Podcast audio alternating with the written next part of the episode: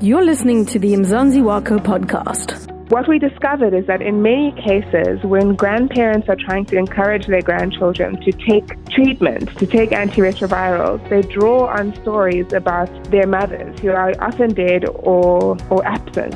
And so it was really fascinating to see how treatment itself became a kind of exercise of remembering and honoring a mother who didn't have access to the same treatment or who struggled with treatment or for, for some reason did not succeed on treatment in the way that this grandchild now has the opportunity to. In this episode, we speak to Beth Vale, a former project manager on the Mzantsi Wakho project, who got involved back in 2012 when it was in its infant stages of planning at Oxford University as well as the University of Cape Town. She has a background in community health work, with her master's degree at UCT on the subject co-supervised by Mzantsi Wakho co-principal investigator Dr. Rebecca Hodes. Professor Lucie Cluver was the co-supervisor of her Oxford doctorate. I started by asking Beth what her responsibilities were within the Mzantsi Wakho project. I was one of the earliest of the project managers, and for me, what that involved was leading the qualitative arm of the project. So we had a team in East London that were working on developing a big quantitative survey. And meanwhile, I was doing a smaller scale ethnography with around 23 families uh, in and around Mushwa, a rural area near Peddie, and also um, the kind of peripheral informal settlements of uh, Grahamstown. So that ethnographic study was designed to inform how the survey would work, what kinds of questions we would ask, but also get us some really rich detail about what adolescents and families' lives are like on treatment. How did this project come about and how did you get involved?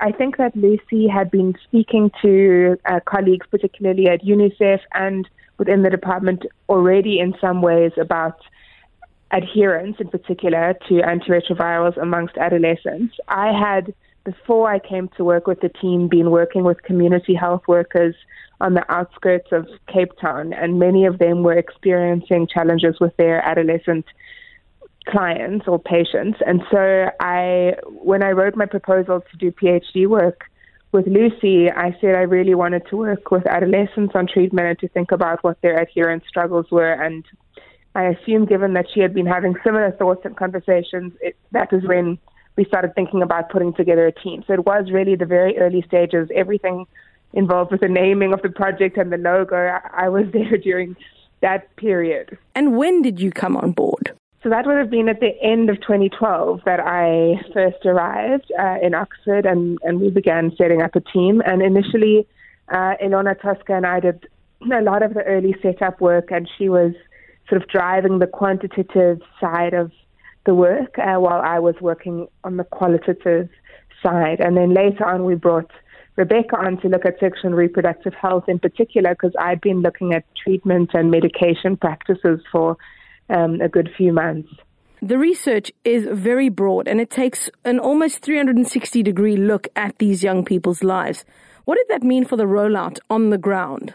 When we first got started, it was a little bit of an experiment. You think about someone like me who works in very kind of with very anthropological sort of methodology. So I, I try to spend a lot of time with a few families and know their lives and health workers and and parents and um, and teens and friends and schools kind of in and out to see how treatment works and doesn't work in their in their daily life, and then to think about what that means when we also design a more quantitative study. So, in terms of this sort of 360 view that you're talking about, what was really interesting was to watch how, as the quantitative side developed, it informed what I was doing, and vice versa. And we brought on people who could help us kind of delve deeper into some of the emerging themes. So, for example, stigma is, of course, a, a big concern for adolescents, and Maria came on um, about, I'd say, midway through my fieldwork to begin thinking about how we might look at stigma. So, a lot of her work has focused on stigma. Elona has written a lot about sexual and reproductive health for adolescents because we were really interested that many adolescents who contracted HIV sexually were very difficult to find. Um, whereas in my study, I had predominantly adolescents who contracted HIV at birth. Elona was very interested in those who had contracted HIV late in life. So what's really great, I think, is that there's just a high level of communication and curiosity in the team. And what that means for how it unfolds on the ground is that we are always open and curious about um, the different dimensions of how this epidemic unfolds for adolescents. This project is deeply rooted in the community. So, how did those connections come about? We were very nervous about how we were going to do that, and it's always a challenge, particularly working with populations where the the kind of question under investigation is highly stigmatized. So people investigating, you know, drug use also find this problem, but also because these were young people who actually don't have legal right to consent. So we also knew we had to find their guardian. So what we did uh, is, for, in my case, is I partnered with an organization um, called the Keiskamma Trust, who were based in Hamburg, and I knew that they had been running treatment programs in the area for a long time, since before government rollout began. And so they had been treating mothers, many of whom unfortunately died as a consequence of late access to treatment, but who had in many cases left behind young children who then they helped initiate onto treatment and had seen grow into adolescence. So they were an organization with a huge amount of expertise who, who we knew had been doing some work, although we weren't sure about the extent of it. And so we started by spending a lot of time with them, and even, you know, Elona from the quantitative team, we lived in Hamburg for kind of three or four months. We helped run some of their adolescent camps uh, with all the young people they had on treatment. We shadowed some of their community health workers to get a sense of who the families were. And so that was the kind of process there. And, and then the health, the community health workers linked us to adolescents in other villages. And in Grahamstown, um, I had a kind of different approach where we began in the clinic, not with an NGO initially. And uh, we asked them about looking through their kind of patient records and whether we could we could look at pulling out adolescents in particular and then have treatment supporters facilitate our linkages to those adolescents. We also worked with a really brilliant hospice support group that had a weekly support group meeting for adolescents who were on treatment. So it was really about learning how to collaborate and plug into existing organizations who are doing incredible work. Getting access to those kinds of medical documents would need some thoughtful negotiations. The process for um, getting research ethics approval, as as everyone well knows, is a very arduous process, and for good reason particularly when we're working with questions that have such huge implications for illness and stigma, and given that these are vulnerable young people.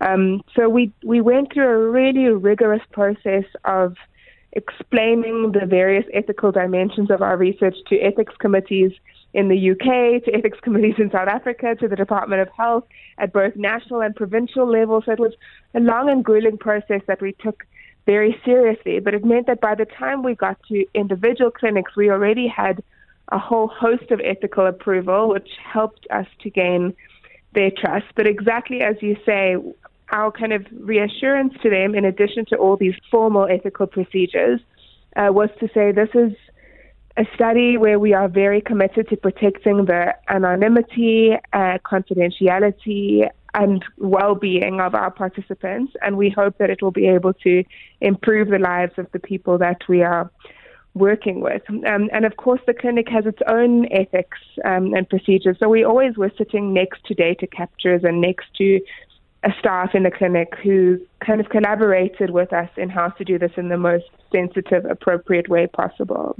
What were some of the more surprising aspects that emerged from the research? So many things. I mean, I think Methodologically, so in terms of what it would take to do the field work, I think the thing that always surprises me um, is how keen people are to tell their stories. I was always very nervous, particularly when first meeting a family, because I knew I was coming to talk to them about really some of the greatest traumas in their family history and some of the most difficult kind of pieces of their lives to, to manage. And so I was always very nervous about that and how to do it in the best way. And we obviously thought a lot of a lot about how best to do that.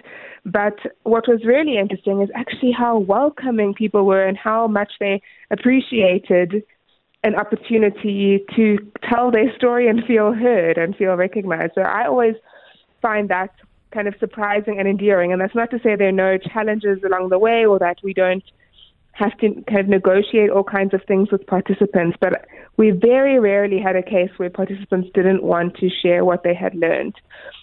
Um, and then I think from a perspective of like the actual findings, um, there's there's so much fascinating stuff. But for me, the the kind of stories that I always remember are the ones of um, grandparents looking after orphaned grandchildren who've lost their mothers.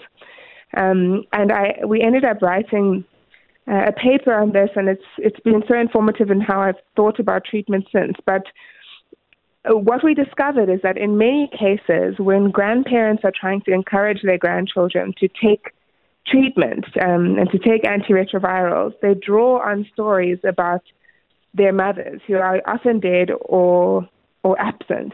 And so it was really fascinating to see how treatment itself became a kind of exercise of remembering and honoring a mother who didn't have access to the same treatment or who struggled with treatment or for, for some reason did not succeed on treatment in the way that this grandchild now has the opportunity to. So I was always interested that a, process we always treat as being so medical, this thing of taking pills, actually became a really important way for families to heal and reconnect and remember after significant grief. Dr. Rebecca Hodes says that not all research needs to have policy impact and that sometimes research is just blue sky research and that it's theoretical and about the ideas. But what is the next step for Mzantsi Wakho and for you? In many ways, Rebecca is right, but we also are very privileged to be on a project that, at least in my mind, has lots of whether they're next steps, but ongoing sort of steps. So it's constantly evolving. Uh, even since I've been outside of it, I've watched whole new arms develop. We have absolutely stunning teen advisory groups that give input on policy all the time, and the project has had a huge impact on on policy. We've helped to write a lot of interesting stuff. But since I left, I have still been co-authoring quite a lot of papers with our team, which has been a joy. And, and so I'm in regular contact with a lot of the team. But uh, I went on to do a postdoc for a while that also, in a way, was around young people, but around urban questions, particularly around night clubbing, and uh, which is a fun break from from only looking at kind of health and illness to also thinking about forms of celebration elsewhere. And now I'm uh, working at a policy think tank called the Mapungubwe Institute that deals with a whole lot of social development questions around policy. But it's been really great that I've been able to work on one project around epidemics where, again, I've um, drawn a lot on the kind of lessons of this work to reflect on other epidemics uh, in South Africa and across the continent and what we can learn for the future of health systems in the country. So it, it definitely continues to in, inform a lot of the work that I do now. For me, the most important lesson about this project that I think is often very rare in the health field uh, is how much effort has gone into bringing people together from such a wide variety of disciplines. Um, we often have people in public health working in one silo, and then a doctor working in another silo, and then some humanities people in another silo. And it's very rare that we come to a kind of health policy question with such a wide variety of interdisciplinary experience. And I think that's part of what's made it such a big success. Stay with us in our next episode for more from the Mzantsi Wakho team.